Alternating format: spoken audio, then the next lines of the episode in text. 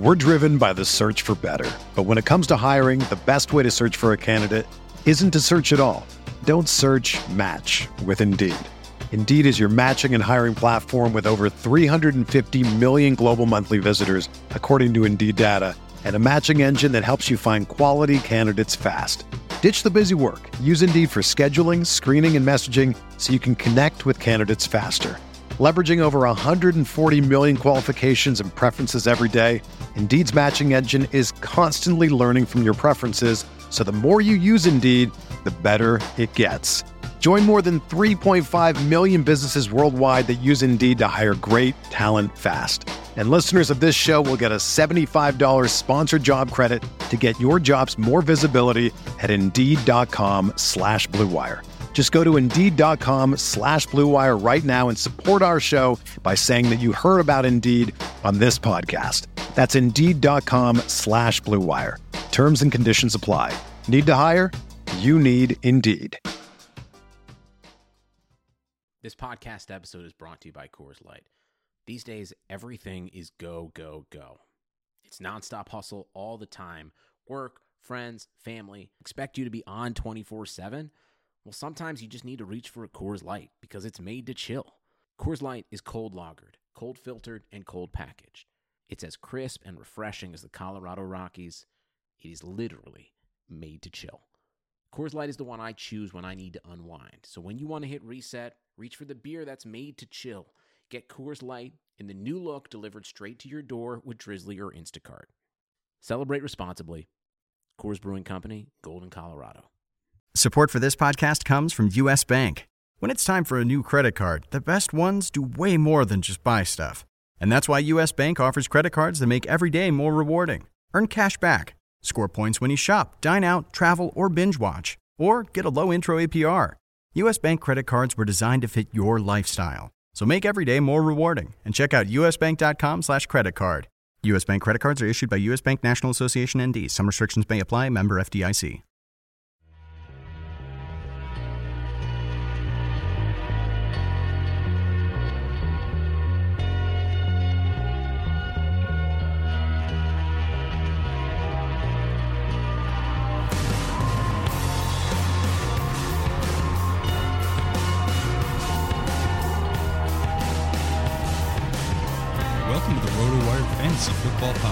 Sponsored by Drive Sober or Get Pulled Over. Subbing in for Eric today is Derek Van Riper, who you can follow on Twitter at Derek Van Riper. I'm your host, Jake Latarski. You can follow me on Twitter at JakeSki52. Just a friendly reminder if you happen to be listening to this podcast on iTunes or Stitcher, please leave us a nice rating and review. Derek, we're going to start off with the top news for the day. Uh, Dorial Green Beckham, former second round pick, looks like the team gave up gave up on him there. Traded over to the Eagles for a backup offensive lineman. You mentioned earlier that if it was still a Chip Kelly offense, there might be some excitement level there. Not so much anymore though. No, and I think when you consider, I mean, e- even as we've talked about for the last couple weeks, the Eagles' offense should be decent with Doug Pederson calling the shots now. It should be a lot like an Andy Reid style offense. Those offenses have made the most of average or even slightly worse than average quarterbacks at various points throughout Reid's time in the NFL. Mm-hmm. Most recent example, of course, Alex Smith. So the passing game might not be bad. I just don't know if Dorial Green Beckham actually is going to put it together because Tennessee just spent a second round pick on him last year mm-hmm. and they just gave him away for a backup offensive lineman mm-hmm. in the middle of August a year later. Like that that to me just says something is just not right between his ears and, and he's just not running the right routes. He's not on the same page as his head coach or his offensive coordinator or his position coaches. Now he has to learn a new system. That usually takes some time. Maybe later on this year, he'll be useful for the Eagles. Maybe by like week seven, week 8 mm-hmm. he could take on a more prominent role. But I have to wonder if he's even like active these first couple games once we get to week one. And who knows? There's there's been a lot of talent there for a long time, but he's just never lived up to the hype. Yeah, I would I would have to agree with you there. I mean, just the fact that they could only get a backup offensive lineman means that they couldn't get a better offer anywhere else, assuming that they shopped him around a little bit. That or they were just so eager to get rid of him that they would have taken anything. My initial thought was, hey, look at the depth chart. Maybe he can press Nelson Agholor, Rueben Randle. But again, there's the factors you mentioned earlier, and also, I mean, just who knows what the state of his of him is going on right now. So I guess we'll see, and then he's got to get caught up in the offense there.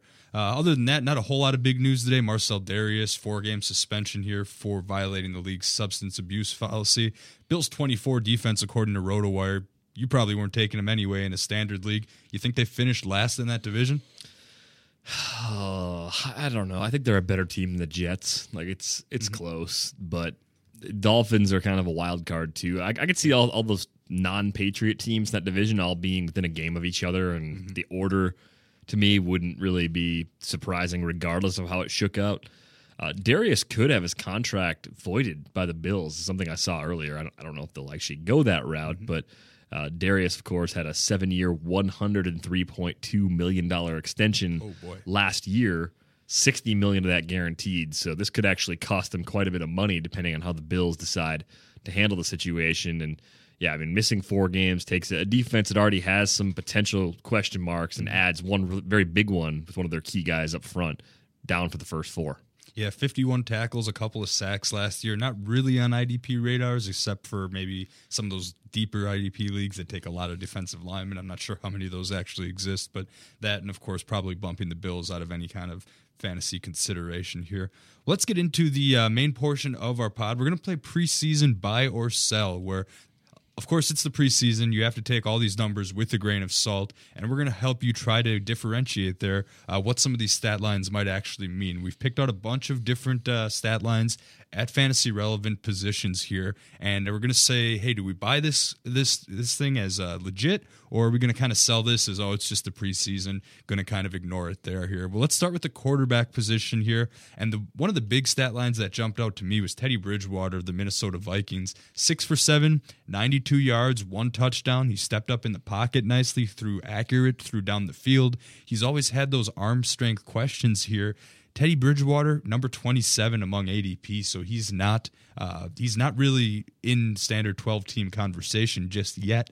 Could he get there though if he continues uh, the preseason in this manner? I mean, I think his upside as a fantasy quarterback is similar to that of Alex Smith, and the difference is Smith's probably going to run for more yards. Bridgewater may beat him by three or four hundred yards passing in a good year.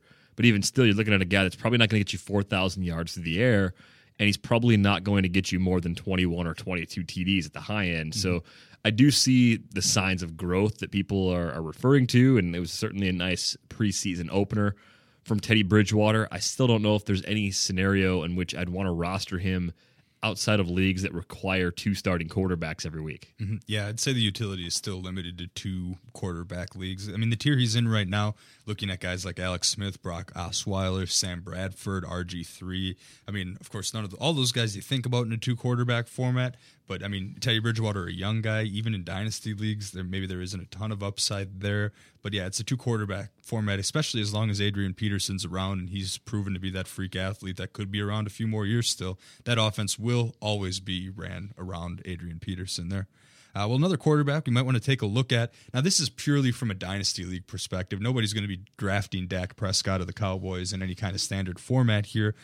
But he had a really nice performance uh, in their preseason opener 10 for 12, 139 yards, two touchdowns, added 13 rushing yards there, 53 quarterbacked among uh, among uh, in, in, terms of ADP here. Uh, he, of course, we agree he's best left on the waiver wire in season long leagues. But what happens when Romo gets hurt? Is he one of your first uh, waiver wire options if you're in need of a quarterback? He might be. I, I wonder how mobile he's going to be at the NFL level. I mean, mm-hmm. if, if, you think about what he was as a college fantasy player, and it was it was pretty impressive for the most part. So you, you look at Dak as a guy that maybe doesn't have the prototypical pocket passing skills you want in your backup or your future starter. But we've seen Tony Romo go down with significant injuries many times before. If that happens again, certainly Prescott could have some intrigue. I mean, I, the example I keep going back to this draft season. Remember when Terrell Pryor was a quarterback in Oakland, and yes. when he was starting games, like we were interested from a fantasy standpoint because of what he could do with his legs. And for me, Dak, Pres- Dak Prescott is a better quarterback prospect than Terrell Pryor was. So you have to give a little as far as being interested if the opportunity arises this year. Definitely a wait and see situation, even in a two quarterback league. Mm-hmm. In a dynasty league Boy, I, I, just don't like the rookie class of quarterbacks. I mean, Goff, Wentz, mm-hmm. Prescott, I I actually thought Goff looked pretty decent in that game. His his receivers let him down a little bit. He made some good throws. They just weren't the passes weren't getting hauled in. I, not quite enough to consider like oh I'm I'm all over Jared Goff this year or a dynasty, but you know seems all right. I think there's a future there. Yeah, I mean as, as long as Jared Goff is a league average type quarterback, the Rams can put good weapons around him in addition to Todd Gurley, play good defense and be competitive. Mm-hmm. But I, from a fantasy standpoint, I just don't know if I like the pass catching options he has there enough to expect anything in the first couple seasons. I mean, sure, something big could happen between now and the start of 2017, but I feel like it takes a major overhaul for me to start getting excited about St. Louis's passing game, regardless of who's actually under center as far as the other rookie quarterbacks go, I mean, Dak may actually have some upside once you get past the likes of, of Paxton Lynch, Goff, and Wentz. So there's the appeal, and it's not going to cost you as much as a lot of the you know receivers and running backs that most people are going to be locking in on. What it comes down to is if you're in a dynasty league, would you rather go after Cardale Jones or would you rather go after Dak Prescott? Ooh, that's that is a tough one. I think both of those guys make a very interesting case there. Cardale had kind of a similar profile. He, he, he was a little bit mobile from I remember his days in uh, in college there, and I mean, except I don't know, Cardale Jones right behind Tyrod Taylor. I think the Bills seem to like what Tyrod Taylor seems to offer. His mobility, uh, he's he's he's been good enough, and Taylor's a younger quarterback and and maybe a little less injury prone than Romo. So I think Prescott would get his opportunity sooner. That's where I would lean. Yeah, slight edge Prescott if if timing is important. If you've got one of those massive dynasty leagues where just everybody's owned, then when you get to keep double digit keepers, that's when he starts coming to come into play. Yeah, I mean Jones maybe is the better long term prospect, but Prescott has a better chance of playing this year or next year. Yeah, very true. All right, well let's move on to running backs here, where we got a couple other running backs we want to take a look at. The first one that jumped out at me from week one of preseason play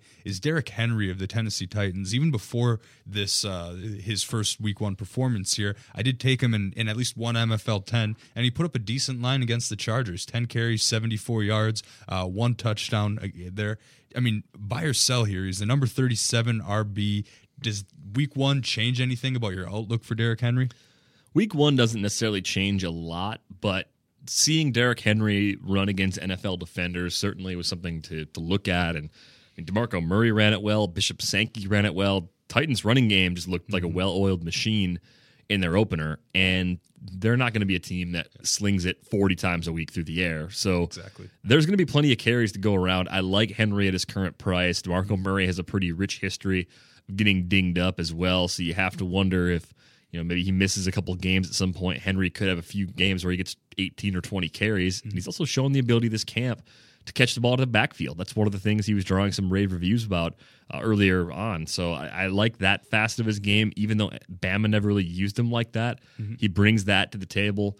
Physical between the tackles, has enough speed to break away when he gets into the second level. So I do like Derrick Henry, and I'm buying at the current price. Yeah, I, I would have to agree with you there. He's one of the few buys here I see after this preseason line. Uh, the the one red flag, if you will, is the fact that it was against the Chargers all those running backs, even Bishop Sankey went nuts against the Chargers. The Chargers are going to give up some big, big rushing totals on the ground this year. I think them and the Browns are probably going to duke it out for possibly worst run defense in the league. So there's that.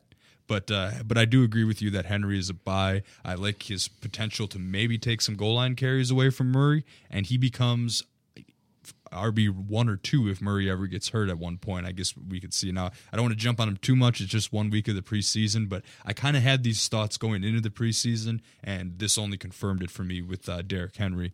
Another guy getting a decent amount of hype in the preseason here is Kenneth Dixon of the Ravens. He didn't have a, a, a, huge, huge week. He just had nine carries, 44 yards, but that was against Carolina, so that's something worth uh, worth noting possibly with uh, how their defense ranked at the end of last year. Didn't catch any passes, and the worrisome thing is Terrance West got two touchdowns. Is Kenneth Dixon on your radar as a deep sleeper just yet, or are we holding off? Yeah, for me, it's like Kenneth Dixon, Jordan Howard, Devontae Booker, all to varying degrees. Booker maybe. Mm-hmm. I'd put Wendell Smallwood in that mix, maybe too. Yeah, Smallwood also has that path where it may only take one person in front of them to get hurt before they take on a larger role. I mean, with with Howard, I think he's pretty clearly the next best option if they make a change from Jeremy Langford in Chicago. With Dixon, I I'm just I'm just not on Buck Allen anymore. I thought last year he would take that job away from Justin Forsett. Didn't really happen, or at least when he played, he wasn't significantly better. So maybe Dixon's more of a second half of the year sort of player, whereas Howard could take over the role a little sooner. But these are guys that I, I think you do want to consider for lottery tickets. The key is that you don't want to have too many of them. You don't want to have a roster if you go zero running back where you go all rookie running backs who could be good if they get the opportunity. I think if you do that, you're going to end up falling in a spot where you might find one or two backs on the wire over the course of the year, but you're going to be really hesitant to cut these players. Like you're going to look at these guys and say, "No, it's going to happen. Kenneth, Kenneth Dixon's going to get the job next week." And if you have four or five guys on your bench like that, you might actually freeze yourself out of what would be a good move because you're too wrapped up in the potential of your bench. Yeah, that, that's a great way to look at it. And I think that's a trap a lot of people who go with that zero running back strategy fall into. Uh, Jordan Howard, you mentioned five carries for 12 yards. That whole Bear, Bears offense top to bottom, stymied by the Broncos, one of the better defenses in the league. So wouldn't worry too much there. Um, you know, I don't know. I, I, put him in that same group, like you mentioned. A lot of those guys, uh, yeah, even Smallwood. Once he finally gets in, into action, I think there's maybe some opportunity. But you need a lot of dominoes to fall into place with either with any of those guys. So Dixon and a few other ones, I'm probably going to keep in sell status for the time being. Thousands of people are killed in drunk driving crashes every year. It's better to be safe than sorry. Download the free Safe Ride app to help you call a taxi or send a friend your location when you've been drinking. Drive sober or get pulled over. Derek, now it's time for our safe sleeper pick, sponsored by Drive Sober or Get Pulled Over. Many of us will be downing beers, including myself here at Fantasy Drafts, but that often leads to bad decisions in the later rounds, or even worse decisions, getting behind the wheel after a draft. For today's safe sleeper pick, we mentioned him. He's someone we both buy.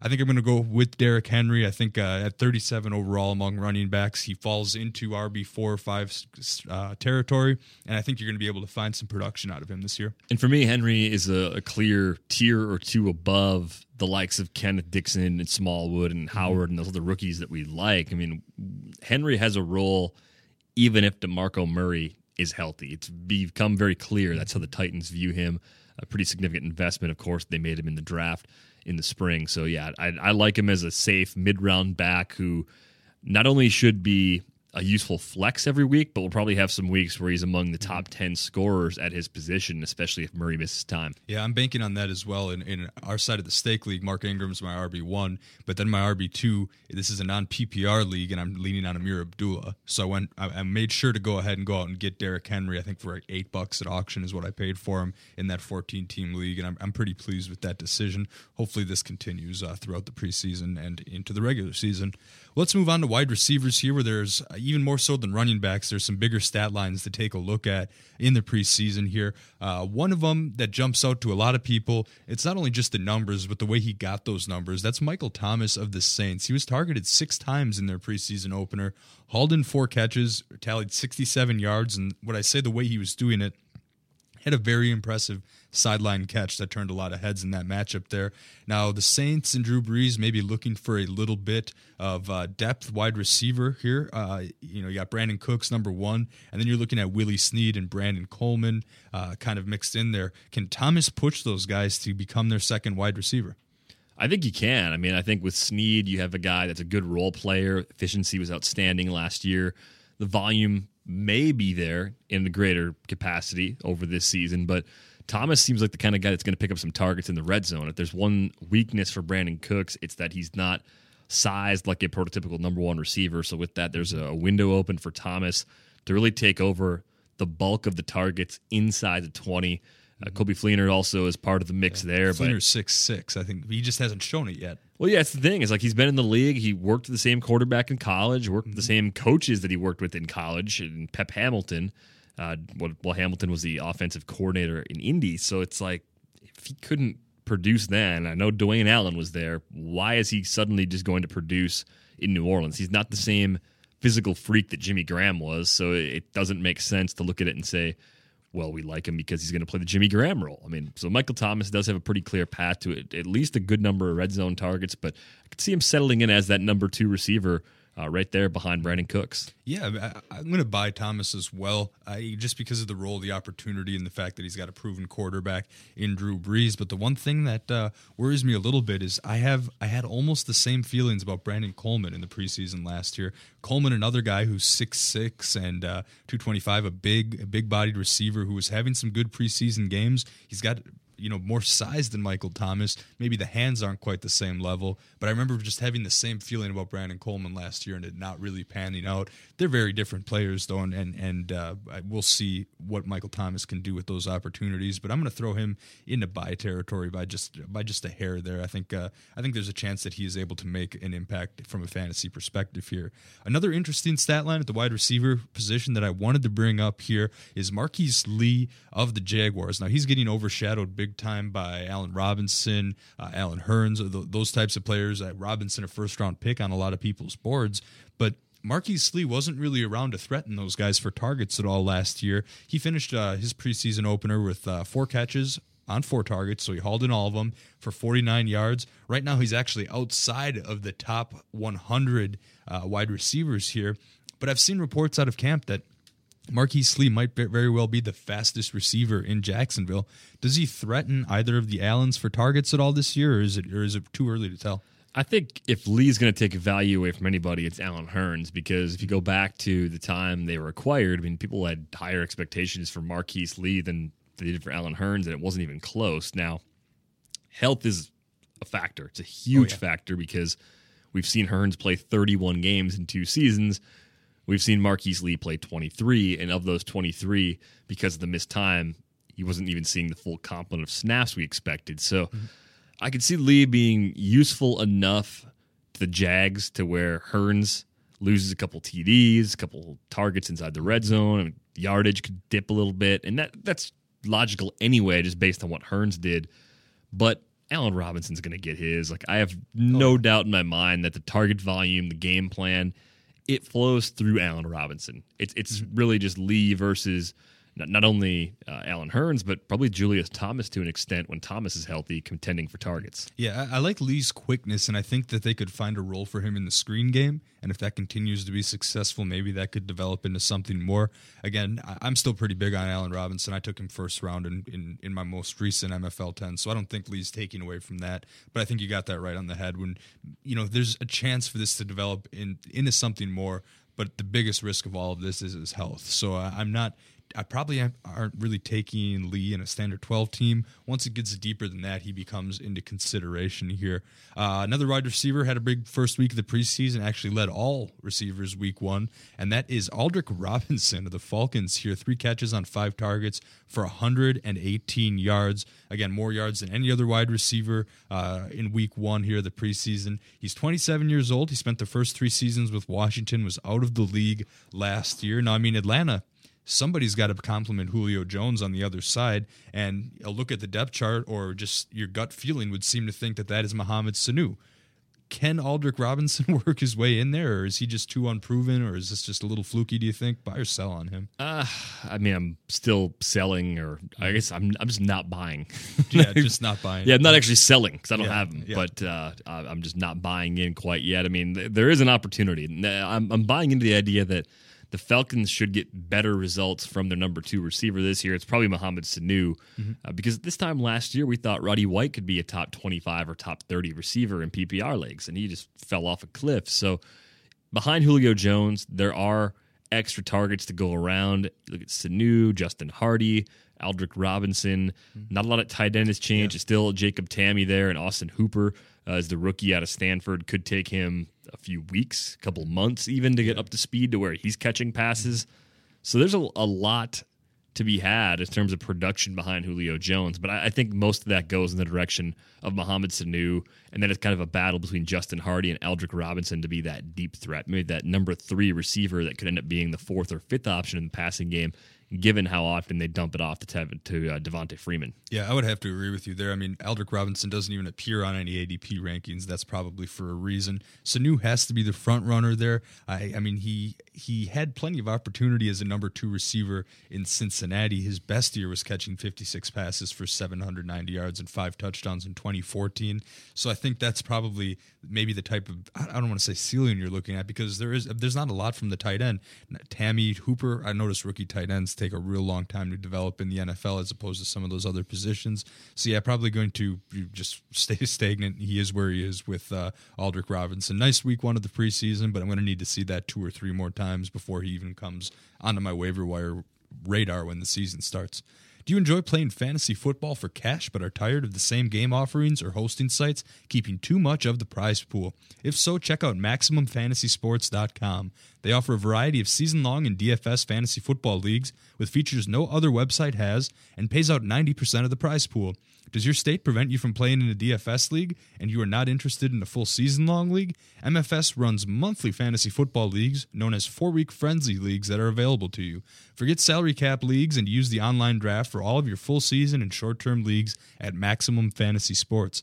If private leagues interest you, register your own redraft and keeper leagues using options like in game player changes, multi team trades, team quarterbacks, bye week rollover, and more. You can even run your survivor pools, confidence pools, pick'em pools, and squares pools for free at MaximumFantasySports.com. Join today.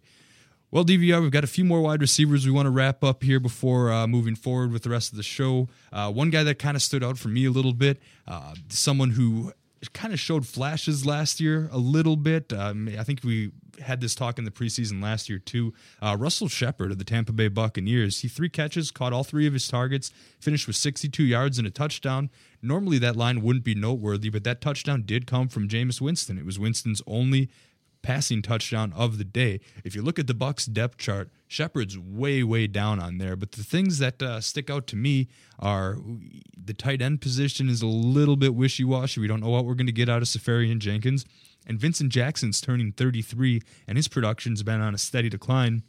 Took a big time tailspin last year. Of course, injury. He only played 10 games last year. I, I mean, is, is there room in Tampa Bay for a number two receiver behind Mike Evans? there is, but it's Vincent Jackson. So really, you need a Vincent Jackson injury for a guy like Shepard to become more mm-hmm. useful from a fantasy standpoint. But whoever that third option is, I mean, Vincent Jackson does have a history of getting nicked up, like many, many players in the NFL do. Mm-hmm. Missed six games last year, missed 11 games back in 2010. He's actually been pretty durable in between those times, playing 16 games each of the four seasons in the middle. But he's 33. I mean, at 33, it's much more difficult to get through the rigors of a 16 game season, as we all know.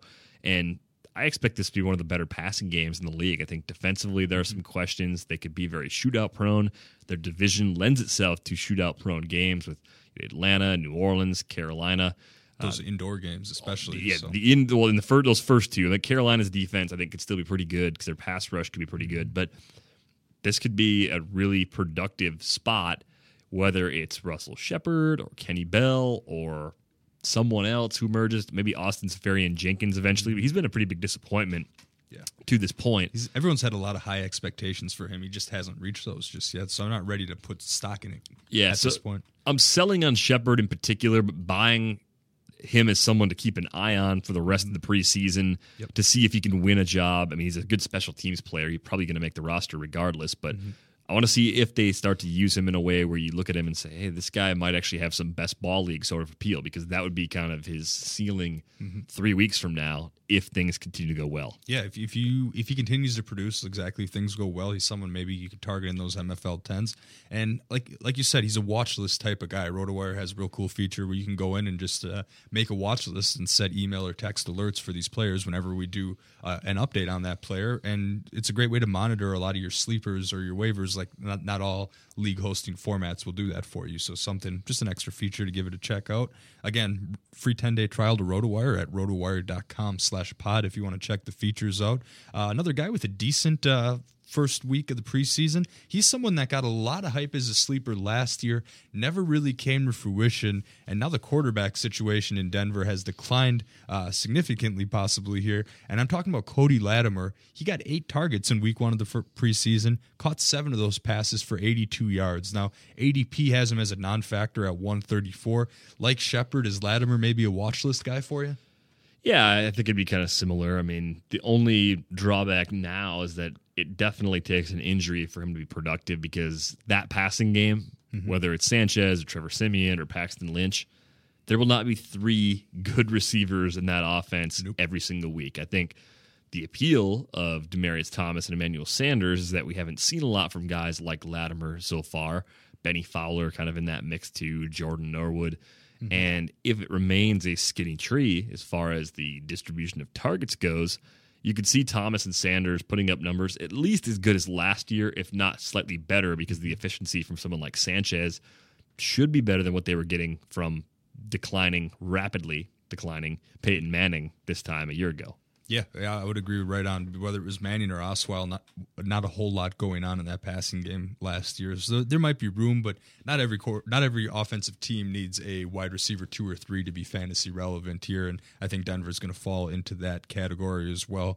Uh, one last player I want to talk about. We had to pick a tight end. It was real tough to find a tight end with a halfway decent stat line in the preseason, but I did find Vance McDonald from the 49ers. Uh, going to get more plays this year, of course, in, in, in a Chip Kelly system. He was only targeted targeted twice, but caught both of those passes for 52 four yards and a touchdown here against the Texans. Number 26 tight end in in ADP, so not really on the radar in 12 teamers yet. But the reason I picked Vance McDonald is because in Week 10 of 2015 and beyond, McDonald tallied up 21 catches for 262 yards and three touchdowns over five games. So that's modest utility. I mean, if you average 50 yards and a touchdown on three, four catches uh, a game, that all of a sudden makes you a potentially startable tight end. Is, is, he someone whose stock can even rise a little bit for fantasy consideration? I think it can. I think there's a lot of questions at the wide receiver position once you get past Torrey Smith as far as how exactly Chip Kelly is going to use some of those new pieces at his disposal. I mean, Torrey Smith might get volume for the first time in his career, but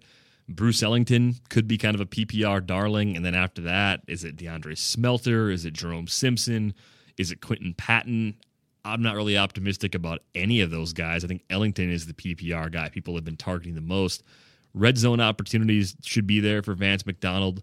I like him as more of like a second tight end in best ball. I know some people have been touting him as the hey, you don't have to draft one of the top 10 or top 12 tight ends. You can get Vance McDonald in your third to last round and you could use him. And maybe maybe he'll have that kind of a breakout but i like him more paired with one other tight end in best ball. And maybe if you have to draft two because you waited until like the 8 12 range to get your first one that could be fine too but then you have to mix and match. So just keep that in mind with Vance McDonald. The, the receiving corps weakness or perceived weakness is very favorable for him as far as having some early season value and, and pretty steady volume on a week to week basis. Yeah, right on. It's the receiving corps weakness, and also you got to take into consideration Zach Ertz caught 75 balls last year for the Eagles, and Celek, Brent Celek added another 27. So uh, there's plenty of room in a Chip Kelly offense for the tight end. Are you threatened by Garrett Celek, Blake Bell, any of those? Not quite yet. So I think a lot of the uh, X factors and surrounding factors for Vince McDonald might be okay to the point where you can put the 26 year old big physically, 6'4, 267. You can maybe put him into buy territory here. Well, that's going to wrap things up for today's episode of the RotoWire Fantasy Football Podcast, sponsored by Drive Sober or Get Pulled Over. For Derek Van Riper, I'm Jake Letarski. The RotoWire Fantasy Football Podcast will return Wednesday with Joe and John.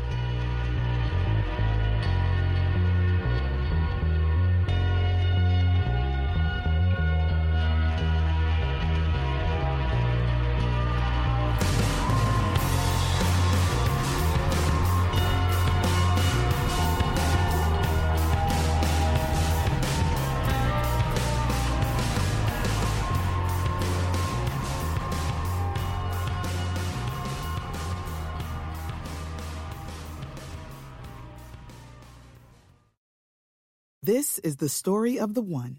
As head of maintenance at a concert hall, he knows the show must always go on. That's why he works behind the scenes, ensuring every light is working, the HVAC is humming, and his facility shines. With Grainger's supplies and solutions for every challenge he faces, plus 24 7 customer support, his venue never misses a beat.